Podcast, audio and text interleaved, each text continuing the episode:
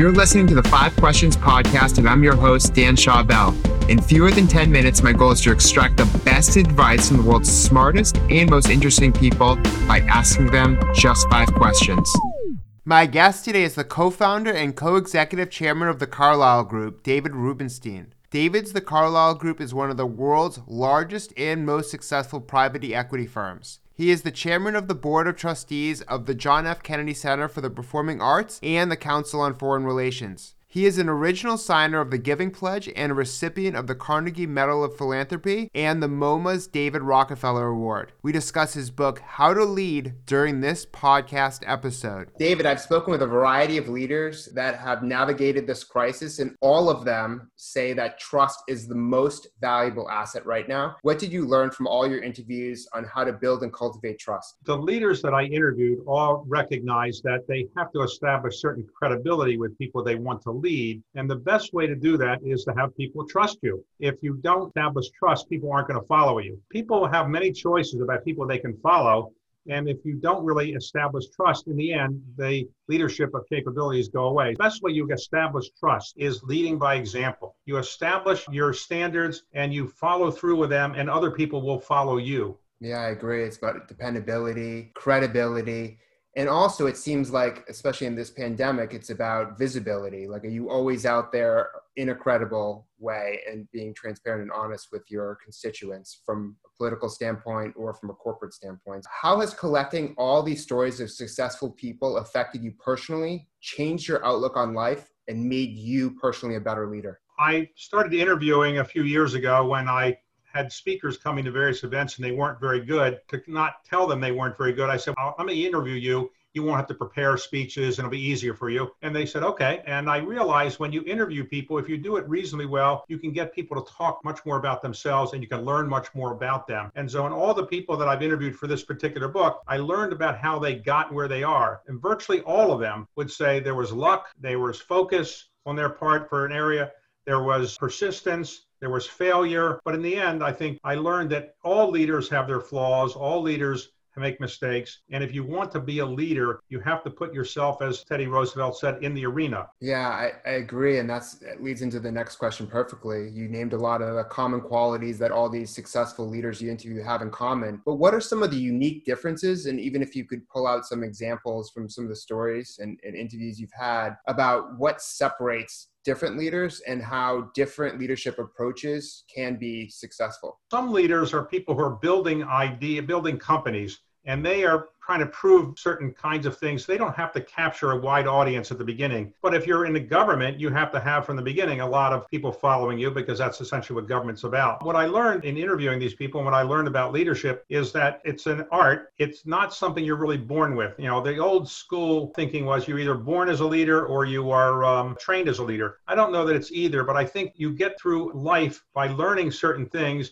and you take these skills and probably by a certain age you have developed those skills. What i pointed out in the book is that in my own case i was not much of a leader in what i call the first third of life. I wasn't the all-american athlete. I wasn't a rhodes scholar. I wasn't a supreme court clerk. All the people that had those jobs or were the brilliant people in my law school class or our college class or high school class they all did okay but none of them actually went on to be president of the united states or became famous leaders and some of the reasons is that people burn out. Sometimes people don't want to be a leader in the second third and the third third. And the people that actually run the world in the second third of their life, when sometimes the third third, are the people who actually were not the superstars in the beginning. Jeff Bezos was a very smart guy, but he wasn't a, a Rhodes Scholar, Supreme Court clerk. Bill Gates, a very smart guy, but a college dropout. So you wouldn't have said necessarily in the first third of their life, these people are going to change the world. The people that change the world are ones who come into their own, sometimes in their 30s or 40s, and then ultimately they push it through in their 50s and 60s and change the world.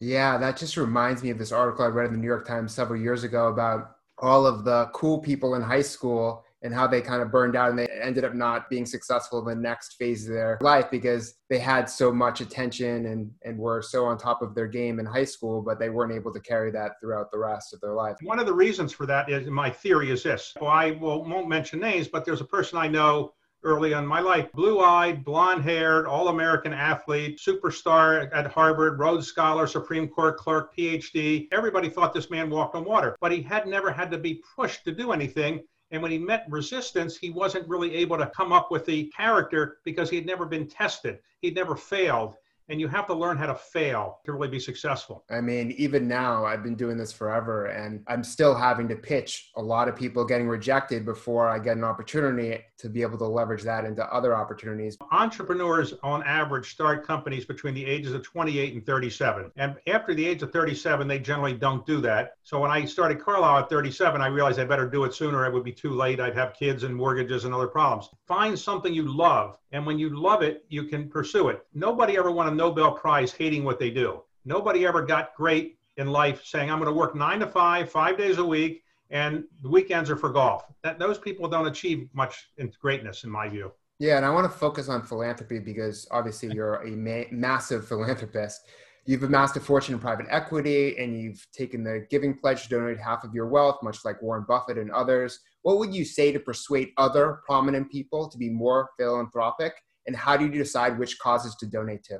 Thomas Jefferson said in the Declaration of Independence that life is really about the pursuit of happiness. Now, in the subsequent 50 years, he never actually defined happiness. But as all of us know, the most elusive thing in life is personal happiness. Many people that are successful on the outside are tortured souls in some ways. And people that have lots of artwork or, or yachts and houses, they're not necessarily happy. Happiness comes from other kinds of things. And my experience is in my own life, the greatest happiness I've gotten has been giving away money or my time or my energy. It's not by having houses or material things. Probably the greatest happiness was pleasing my mother. She never called me to say, Hey, you made a lot of money, great success at Carlyle. She never bothered that. She didn't have any money, but she didn't really care about that. When I started giving away massive sums of money, she would call me and say, look, you're actually doing something useful with your life. And when she passed away a few years ago, and I went through uh, her scrapbooks, the only scrapbook that she had of things I had done was the things that I'd given away money to. If your mother's happy with what you're doing, life is pleasurable. Yeah, it's interesting. My friend called me the other day and she's like, Yeah, this extremely successful Japanese businessman, he recently retired. And one of the ways he's giving away, he's deciding to mentor dozens of young leaders. And I thought that was so fascinating because, of course, now people are like looking to find things to do. And so he could take up a hobby, but why not